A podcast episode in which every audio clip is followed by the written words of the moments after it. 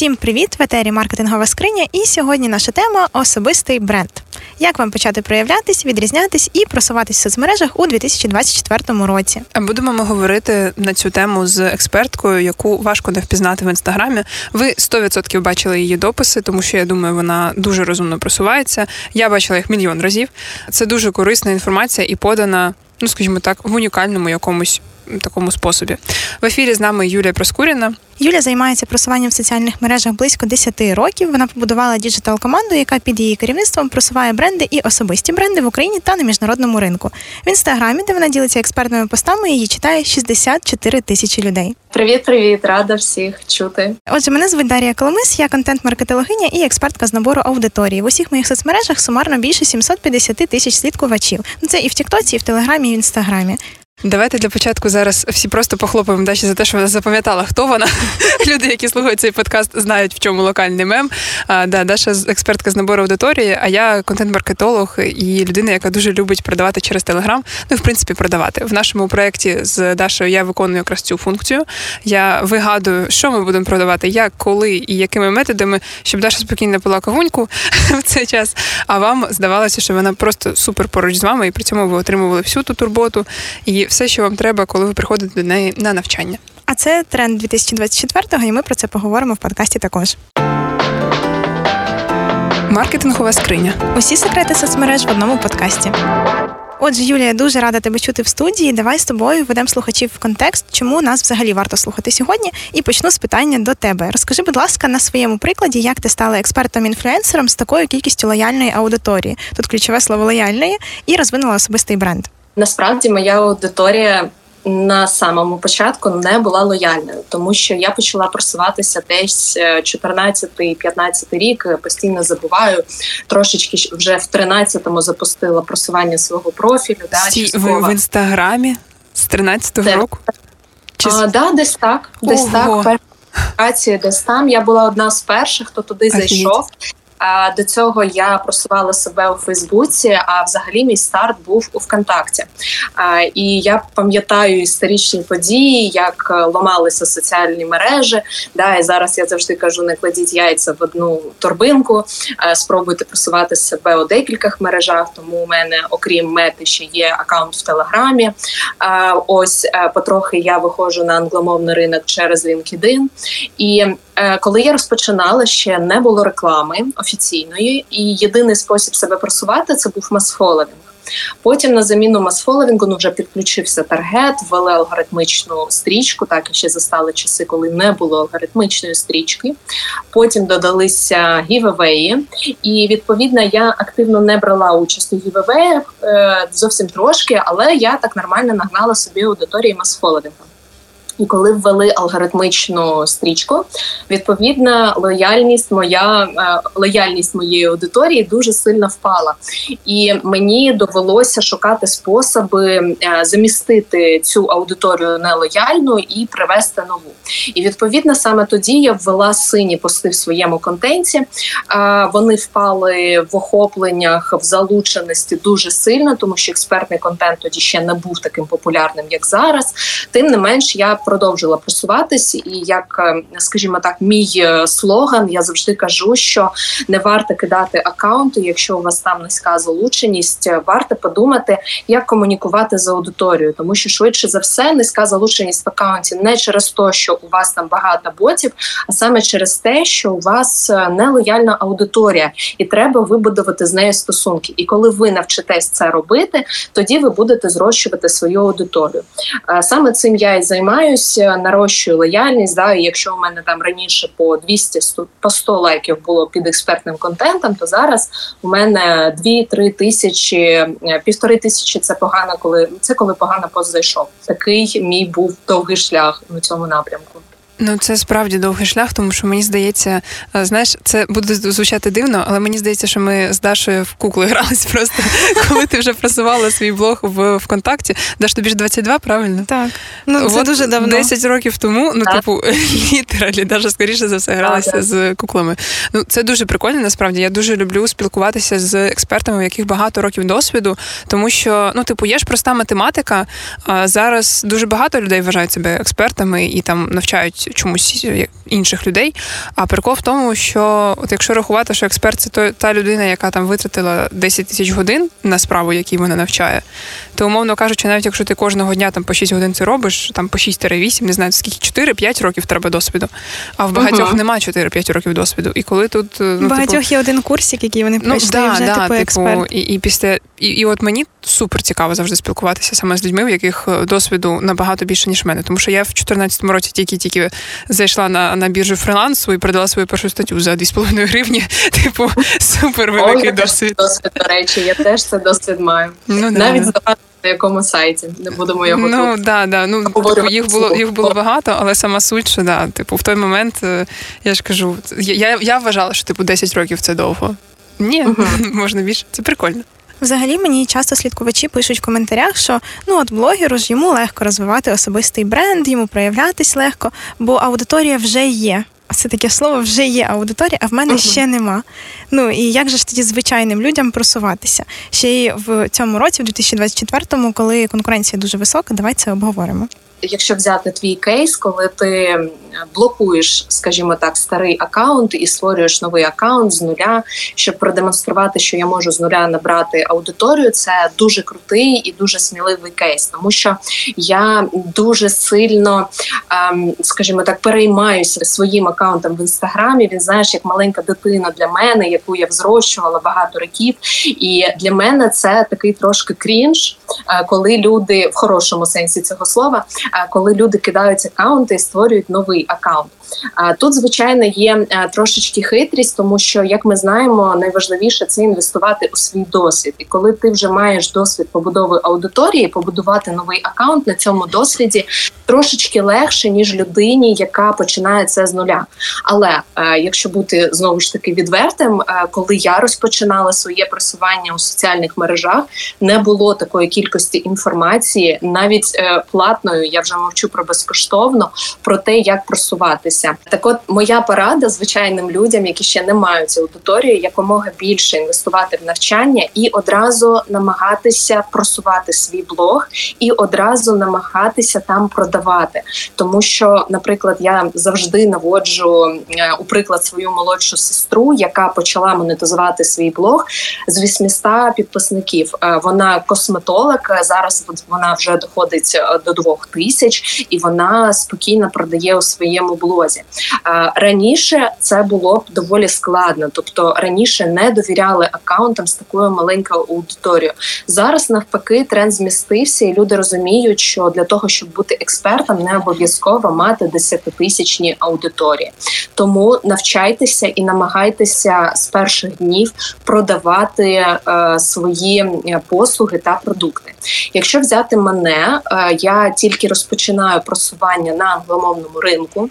Мені це дається дуже важко. Я створила аккаунт агенції. Там наразі менше 450 без нулів е, підписників потрошки просуваємося. Це триває доволі довго, і якщо чесно, найскладніше для мене було потроху вже почала притікати аудиторія з таргетованої реклами, але найважливіше для мене було саме зрозуміти, який контент публікувати на цій сторінці, і які у мене ресурси є для того, щоб цей контент виробляти.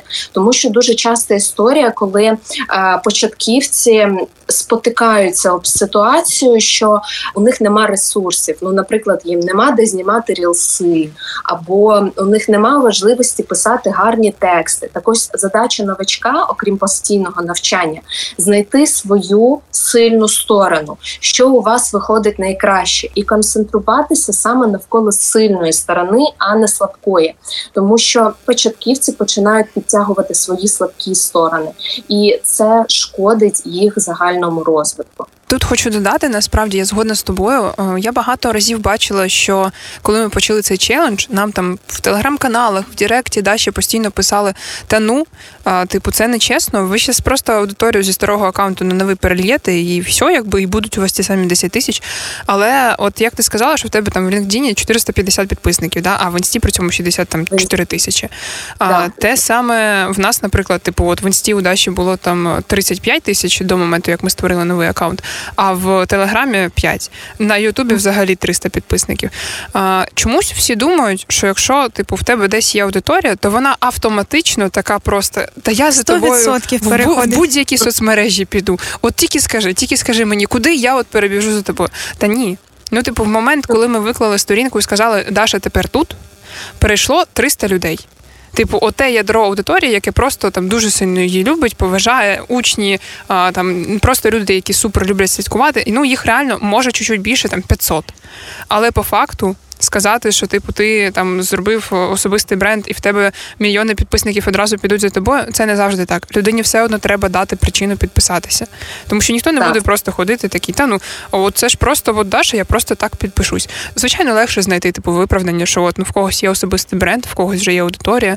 Хтось тому Юлічка Верма. Да, то, тому я буду от просто сидіти і писати, що цей ваш челендж він ну типу неправдивий, щоб просто не казати, що собі, що ну насправді в принципі я міг би набрати 10 тисяч аудиторії. Просто для цього треба і ласи знімати, і якби в рекламу вкладати, і лідмагнітиці писати. Ми два тижні тільки на лідмагніти витратили. Ну, типу, про що взагалі мова?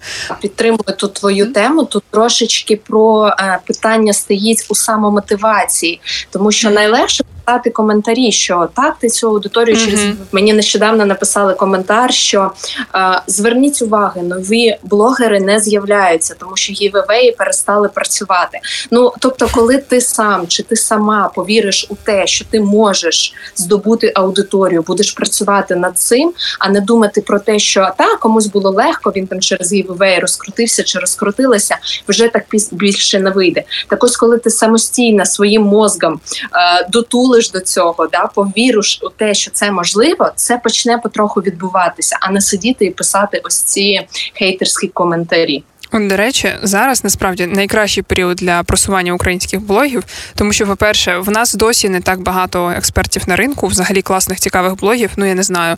Ну може декілька десятків, прям тих, хто просувається, хто щось про себе розповідає і робить якісний контент. Це типу, ну от люди, в яких більше там ніж 5 тисяч підписників. Тому що я впевнена, що дуже багато маленьких блогів, про які просто ніхто не знає. Вони можуть бути суперкруті, але толку, ну якщо ви їх не просуваєте. А плюс в нас все ще є органічне просування. Ну тобто, це не там три роки тому починати, коли тільки таргет і все.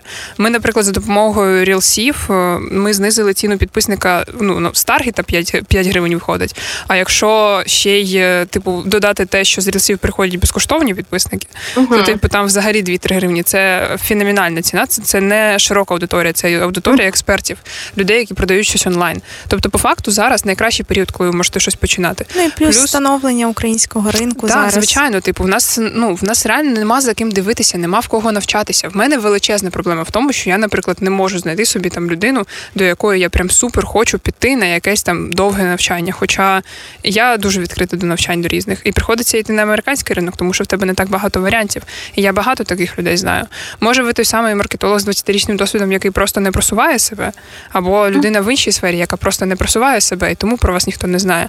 І не те, що там іншим легше набрати аудиторію, ніж вам. Просто ви, типу, не робите цю цільову дію, тому що вам здається, що ну зараз не найкращий момент. Повірте мені, як людині, яка думала колись у 21-му році, що найкращим моментом для просування мого блогу буде 22-й, 23-й, а зараз я в 21-му закінчу всі проекти. А от з 22-го як почну, от як почну, в мене там була взагалі декомпозиція, коротше, на мільйон на місяць. Всі пам'ятаємо, що відбулося в кінці лютого 2022 року. І чому досі ми не можемо вважати, що в нас найкращий період. І його, напевно, ніколи не буде кращого, ніж зараз. Тому починайте зараз, починайте. Ти сказала про класних експертів, які просто можуть не просуватися. uh Часто є така думка, що от в мене нема особистого бренду, або от блін, треба ж розвивати особистий бренд. А що це таке? uh Ну от люди часто Він не можуть в одній кімнаті. Просто цей ваш особистий бренд з нами в одній кімнаті. Так, питання до Юлі. Ну, в принципі, так, в одній кімнаті. Ну, е, питання до Юлі, що таке особистий бренд? В піарі зазвичай кажуть, що бренд це те, що про тебе кажуть люди, коли тебе нема в кімнаті. І напевно особистий бренд можна так само ідентифікувати.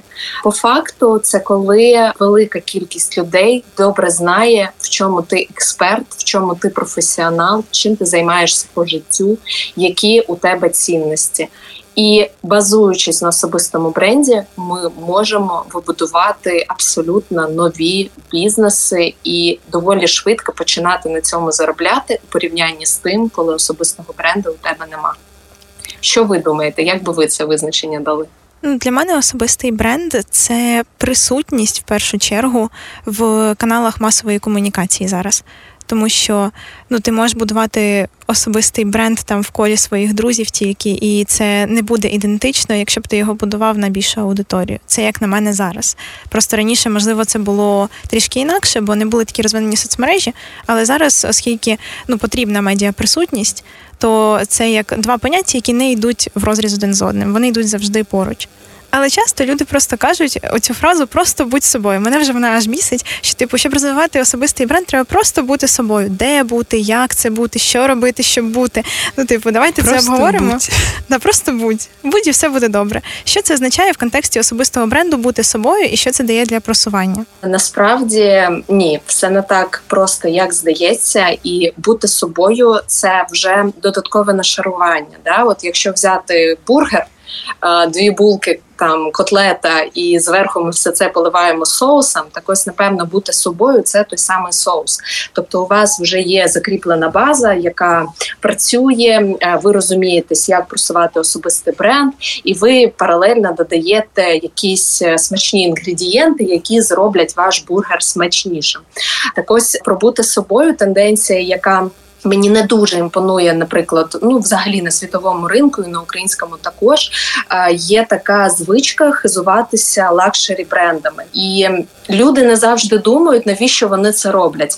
Так, я розумію, що багато продюсерів е, зараз би да сказали мені про те, що людей тригерить е, ось ці да твої здобутки, твої гроші, твоя фінансова спроможність, бо вони хочуть так само, як ти.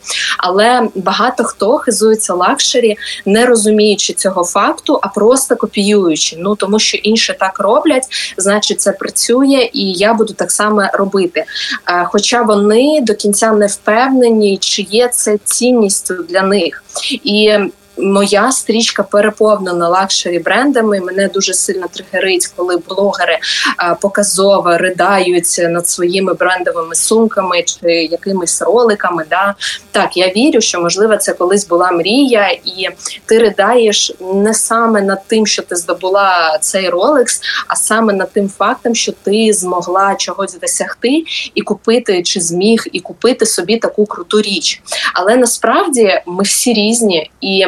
Цінності у нас різні. Так ось, коли ми кажемо про бути собою, дуже важливо в своєму блозі е, показувати, які у тебе цінності справжні цінності, а не копіювати цінності інших людей. У мене були певні протиріччя стосовно да, хизування лакшері, тому що, як я сказала, з одного боку мені здавалося, ну так, це напевно працює, це тригерить людей слідувати за мною. Але з іншого я розуміла, що у мене в житті е, трошечки інші цінності. Наприклад, е, коли я чому взагалі я замислилась, чому я розпочала розпочала свій бізнес, чому я почала просувати особистий бренд. Я відмотала відмотали час назад і задумалась над цим. І моєю відповіддю стало, що в принципі я пішла саме у бізнес. До цього я працювала на агенцію, хоча вже будувала особистий бренд. Але в бізнес я пішла після того, як у мене народилась донька, і я зрозуміла, що для того, щоб проводити з нею більше часу, мені потрібна команда, яка буде мені допомагати. Я буду заробляти більше. У мене буде більше вільного часу. Тому в блозі я частіше транслюю е, історію історію про своє відношення з донькою, як я проводжу з нею спільний час. Так я знайшла себе, і до речі, це відбулося декілька років тому, коли да я відмотала час і зрозуміла, що є цінністю для мене. І от мені б хотілося, щоб кожен блогер, який зараз працює зі своїм особистим блогом, задумався над тим, що стало тим справжнім тригером розпочинати просувати особистий бренд, да, яка твоя цінність, і нести цю цінність до своєї аудиторії. Окрім цього, е, бути собою для мене це про побудову дружніх стосунків з аудиторією. Бути експертом це класно. Ти будеш давати людям корисну інформацію, але знаєте, це як в університеті, коли е, викладач заходив в клас ну, на лекцію і казав, що так, всім приготуватися. Зараз буде дуже складна тема, тому вмикаємо мізки і е, зосереджено слухаємо. Так ось мені б хотілося, щоб експертні блоги не перетворювались на таких професорів старих е, в плані е, поглядів на життя, да таких трошки динозаврів, які не намагаються полегшити матеріал, е, надати його більш легко, більш зрозуміло, щоб людям було легше його сприймати. Так, от мені б хотілося, щоб кожен експерт знову ж таки заглянув у себе і задумався, чому цей експерт дає ось таку інформацію. Які емоції він хоче викликати у людини, і які саме емоції експерт отримав, коли вперше почув цю інформацію, тому що експерти теж навчаються, вони теж беруть десь цю інформацію, вони десь отримують інсайти зі свого досвіду. Так, от цікаво, які емоції ви в цей час отримали, передайте їх своїй аудиторії. По-третє, це про мотивацію. Тобто, якщо ви знайшли якісь е, інсайти, тригерні думки, які замотивували вас на розвиток, замотивували робити більше, краще, підсилюватися. Чому б не передати цей навик мотивації своїй аудиторії? Тому що, як на мене, насправді не варто чекати, коли мотивація у вас з'явиться. Дуже важливо знайти інструменти, які е, допоможуть вам цю мотивацію знаходити саме в той момент, коли вам це потрібно. І ось напевно да бути собою ось ці три пункти для мене е, об'єднуються разом приблизно ось так. До речі, трошки доповню твою розповідь. Не знаю, класним лайфхаком, який ми нещодавно зрозуміли. О, знаєш, то, що ми казали, що і не варто в одній соцмережі все вести, і те, що ти кажеш класно про те, що експертність не варто прямо так, от ну чисто експертний, експертний контент давати. А я насправді нещодавно зрозуміла, що в принципі в сторіс важко сприймається експертний контент. Тобто його, в принципі, набагато легше нам, як експертам, розповісти, наприклад, не знаю, там в якомусь ютуб відео або в подкасті якомусь, або не знаю, в дописах якихось чи ще десь. Ну тобто, в сторіс донести якусь класну тему насправді супер важко. І людям не дуже хочеться дивитись, тому що ну все одно вони звикли вже до якогось більш легкого контенту. Тому ми зробили таке розділення в блозі у Даші, що типу в сторіс в нас більше якраз емоції, те, що ти казала, що типу як розкажете uh-huh. про свої емоції, про свій досвід, що для вас змінилося і так далі. І це справді цікаво дивитися, тому що ну в принципі завжди ми ж дивимося за людьми, да не за не, не стільки за експертами, скільки за людьми насправді. Ну люди реагують на да, цей контент. Да, вони вони набагато краще охоплення, їм набагато цікавіше це дивитися. А якраз за рахунок того, що вони емоційно приєднуються до тих емоцій, які ми розповідаємо, ми можемо після цього переводити їх на більш експертний глибокий контент. І насправді е, можливо менше людей подивиться ваше відео на Ютубі, менше людей підпишеться на вас на ваш там експертний телеграм чи ще щось, але кожна людина, яка це зробить, ну вона буде набагато більш прогріти до вас як до експерта. Вона зрозуміє набагато більше ваших цінностей і, взагалі, ваших поглядів на життя, ніж ті, хто подивляться якісь там експертні сторіс. Тобто, умовно кажучи, за рахунок глибини цього контенту результат буде загалом набагато кращий. Тому, якщо ви шукаєте варіанти, як е, і поєднати одночасно декілька соцмереж, і при цьому не напрягатися там в 100 разів більше, не починати вести окремо телеграм, окремо інстаграм, там ще десь потім Тікток, ведіть їх разом в зв'язці, робіть просто в як розвиток теми. Да, робіть в сторіс щось легке, емоційне, розповідайте про свій досвід, робіть просто ну ніби ніби ви спілкуєтесь з друзями. Ви вже з друзями не будете лекції читати. А саме такі якісь е, корисні матеріали їх теж треба давати. Ну, типу, це частина нашої роботи, насправді, як експертів, все одно безкоштовно, платно, неважливо. Е, чомусь навчати людей. Можна навчати через більш глибокий контент, і це краще працює і для продажів, і для розвитку вашого особистого бренду. І в цілому це просто комфортніше для вашої аудиторії. Я додам з приводу лакшері покупок, бо я дуже люблю лакшері речі різні. Ну я просто я обожнюю на них дивитися. Реально в інстаграмі мене не бісить, коли люди це постять. І коли я купувала свою сумочку, першу лакшері Louis Vuitton, то блін, я так хотіла поділитися з підписниками. І я робила сторітелінг Е, не про те, що от я така класна, я купила сумочку, дивіться всі, а ви там лохи. Ну блін, ні, це так тупо виглядає, коли так роблять. А я робила сторітелінг про те, що я ходила, саботувала цю покупку. Я дуже хотіла, в мене це було в цілях, але я думала, та ні, ну є ж важливіші речі, ну треба там витратити на щось важливіше. І я постійно задумувалася, що а чи буду я шкодувати, якщо я от зараз не куплю? Бо я була тоді в Парижі, і я думала, от це моя мрія була в Париж полетіти і купити цю сумочку. От дві таких мрії, заради яких я працювала, в принципі. Ну окрім там просто підвищення рівня життя, от це було таке, що мало справдитися, і я до цього довго йшла. І коли я її купила, я подумала: блін, я чотири дні всі оці дні, які я була в Парижі, просто не дозволяла собі купувати, тому що в мене була оця установка, яка нам нав'язана з дитинства різним контентом, що жінка вона не зможе сама ніколи купити собі щось таке, що їй або чоловік має подарувати, або не знаю, якийсь папік їй має купити, але точно ти сама це не зможеш. І я про це розказала підписникам в блозі, що от в мене чомусь ця установка була, і я саме через це ходила і така, та ні, я точно не зможу. Хоча в мене вже ну, типу була можливість це купити.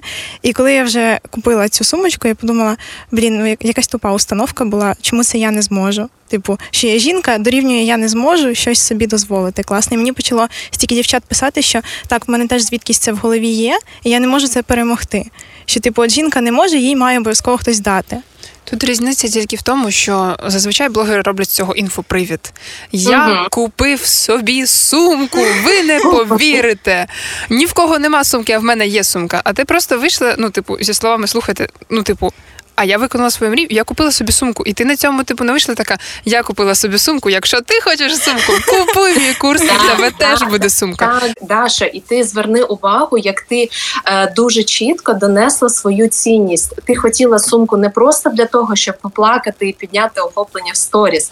Ти хотіла собі довести, що жінка може просто взяти і полетіти на шопінг в Париж і купити собі сумку. У мене так само є е, лакшері речі. Да, і я в принципі я скажімо так, я їх не приховую в блозі, але й не роблю демонстративної подачі. Але знову ж таки, тут питання того, е, що є для тебе цінністю, особисто для тебе, не копіювання, тому що інші так роблять, і я так зроблю. І вчора я ще не мріяла про цю сумку Louis Vuitton, а сьогодні да, я це роблю. І це моя цінність, як виявилося. Я дізналась про це два дні тому. Ось в цьому принципова різниця. І до речі, я дуже підтримую е, цю штуку, да, що жінка може сама собі купити робити. Я дуже часто транслюю цінності е, щодо того, що жінка все може сама у своєму блозі, і блін, я дуже рада, що ти е, теж це транслюєш на українських жінок, тому що у нас дійсно з цим дуже велика є проблема. Ну і останнє питання на сьогодні: які ти бачиш основні тренди в просуванні в соцмережах у 2024 році? я бачу дуже складний тренд, який мені не подобається, що все більше додається контенту е, штучно створеного. І я помітила, е, що блогери вже да, кричать про це, що дуже багато створюється аватарів, які замість нас, е, якщо ви не помічаєте на Ютубі, вони вже є. І навіть експерти, які раніше записували себе на відео, вони вже роблять просто штучно створеного аватара, який начитує текст за них, і тренд е, цього року, який продовжується з попереднього, що буде дуже багато штучно створеного контенту, який буде просто захламлять е, середовище, інтернет-середовище, і буде дуже важко знаходити е, дійсно справжній контент, який наповнений якимось досвідом. Так, от е, один з трендів, на який варто орієнтуватися, це додавання вашого особистого досвіду до контенту. Ось це, що ми проговорювали, емоційність у сторіс, це все допомагатиме і. Навіть якщо ви вже робите щось зі штучним інтелектом, да він дає вам якусь інформацію, переконайтеся, що цим не забитий весь інтернет. Ще один тренд, який я спостерігаю на українському ринку, знову ж таки він продовжується з попереднього року. Що ми все ближче по формі подачі контенту наближаємося до англомовного ринку.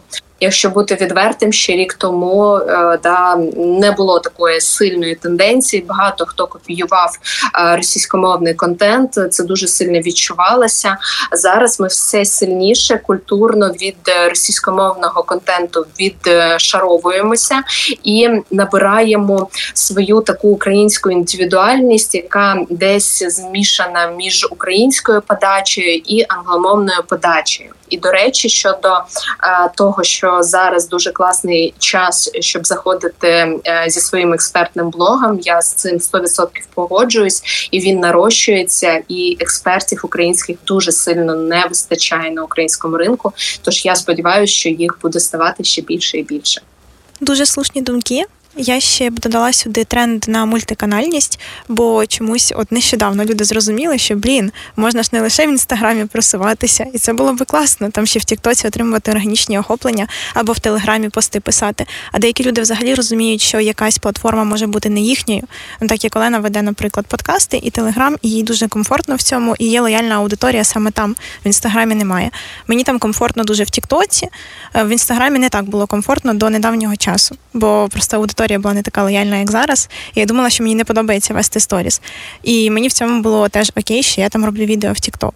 Ну так само люди ведуть навіть Pinterest, українські експерти деякі, і їм в цьому комфортно. Тому ну такий тренд пошук того, що тобі комфортно, і плюс мультиканальність. Тобто підтримуєш інші соцмережі або ту соцмережу, в якій тобі найбільш класно, іншими каналами, щоб розвивати і нарощувати це ядро лояльної аудиторії. Ну я напевно додам, як людина, яка займається продажами, що мені здається, в 24-му році буде дуже сильний тренд на автоборонки, тому що це по факту було давно, це було завжди. Нічого такого автоборонка. Ну тобто, давайте так, воронка це шлях клієнта від моменту, коли він про вас дізнався до моменту покупки. Автоворонка це коли він це робить без вас. Тобто, зазвичай ви, типу, запустили рекламу, він подивився сторіс, в сторіс там щось сказали, переходь там, не знаю, в канал або в Директ, або одразу на якийсь курс іди. Ну тобто є якась ваша дія, і після цього людина рухається далі по воронці. Автоворонка це коли цього не треба робити. І мені здається, що От якщо більше експертів дізнається, що це таке, як воно працює насправді, і яким чином це організувати для себе, тоді буде більше людей, які просуваються. Тому що ми по факту з Дашою зробили декілька автоворонок, зробили недорогий е, інфопродукт, якийсь автоматичний, якраз для того, щоб завжди був бюджетне просування. Тому що не думайте, що якщо у людини є багато аудиторій, або якщо вона багато заробляє, вона така сяду, вкладу 100 тисяч доларів в свій блог. Ну ніхто не хоче насправді. Ми такі самі звичайні люди, нам теж хочеться купувати щось.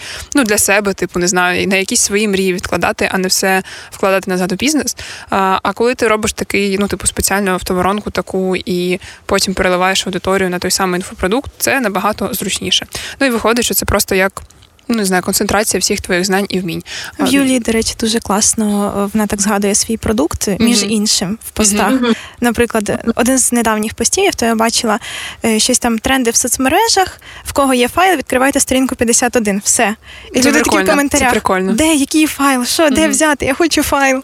Ну, ну це і постійно круто, так да. згадки йдуть. І, і це насправді екологічно, тому що ти не кажеш людині, я купив собі сумку, ти купи теж, типу, купив мій курс, тебе теж буде сумка. Ну, типу, а, до речі речі, дуже зараз екологічно згадати, що у Даші є лідмагніт по автоворонках. А вона там розповідає якраз, ну навіть є цілий урок, оцей на який я возмущаюсь, що не можна було таке робити безкоштовно. Тому що, ну, типу, я просто подивилася, що конкуренти зробили плюс-мінус те саме, тільки за 7 тисяч гривень, а Даша зробила це безкоштовно. Ну, давайте так. Ви тоді е, перейдіть в аккаунт Даші. Ми залишимо його в описі цього епізоду. Напишіть їй в Директ слово 50. Просто, будь ласка, просто 50, окремим повідомленням. Не привіт, сонечко, заєчко. Ми тебе так сильно любимо. Ми теж вас дуже всіх любимо, але просто там сидить бот, який не реагує на повідомлення, які зі смайликами чи ще щось. Просто напишіть 50, і ви отримаєте посилання на урок на 24 хвилини. Просто ну ви зрозумієте, чому я возмущаюся, що це не можна було віддавати безкоштовно. Але сама суть там Даша розповідає про те, як працюють автоворонки, що там взагалі всередині, а, і як ми використовуємо трафік з Тіктоку, Рілсів і Таргету для того, щоб в принципі через автоворонки просувати блог і продавати інфопродукти. Даша пригадала той момент, що коли вона зайшла в інстаграм, їй не подобалося знімати сторіс. Але mm-hmm. в Тіктоку теж є сторіс, і буквально тиждень тому я прочитала таку статистику що ті люди, які е, зараз дивляться сторіс в інстаграмі, е, вони поступово почали робити це і в Тіктоці. Тобто раніше е, більшість людей, коли проводили соціологічне опитування, казали, що е, в 70%, 80% вони дивляться сторіс виключно в інстаграмі. І зараз частка людей, які дивляться сторіс у Тіктоці, все сильніше і сильніше збільшується. Натомість, частка людей, які, наприклад, е, дивляться шортс е, у Ютубі, ця частка не збільшується. Тож в Тіктоці буде дуже важливо працювати через сторіс. І до речі, так я влітку додала у свій файл про алгоритми інформацію про те, як підняти охоплення в сторіс.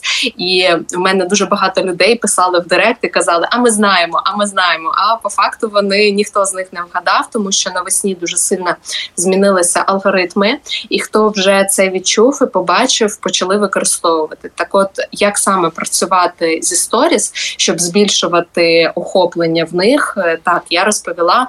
А якщо я не помиляюсь, на 51-й сторінці, тож якщо це для вас актуально, то дуже раджу це прочитати. Я запам'ятала сторінку, бо мене тригернуло.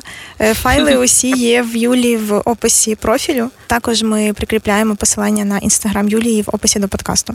Ну що ж, підсумуємо наш сьогоднішній подкаст. Ми поговорили про те, що особистий бренд він уже є в вас, але просто бути собою це не означає розвивати особистий бренд. Просто бути собою це ви додаєте зверху як соус до всієї вашої експертності, всього, що про вас знають інші люди, що ви їм говорите до ваших меседжів. І це як приємний бонус, що ви в мережі, такі як ви є, і плюс ви класний експерт. Тобто, це окремо не йде одне від одного. Ну і дуже важливо починати зараз. Так, тому що, як я вже казала, зараз і на українському ринку не вистачає експертів. І в принципі, нам реально не вистачає, можливо, саме вас, тому що ви знаєте дуже багато якоїсь інформації. Ви можете поділитися своїм досвідом. А ми поки сидимо і шукаємо якраз людину, яка б могла б нам щось таке розповісти. Тому просувайте свій аккаунт, діліться, діліться, розповідайте про свій проект якомога більшій кількості людей.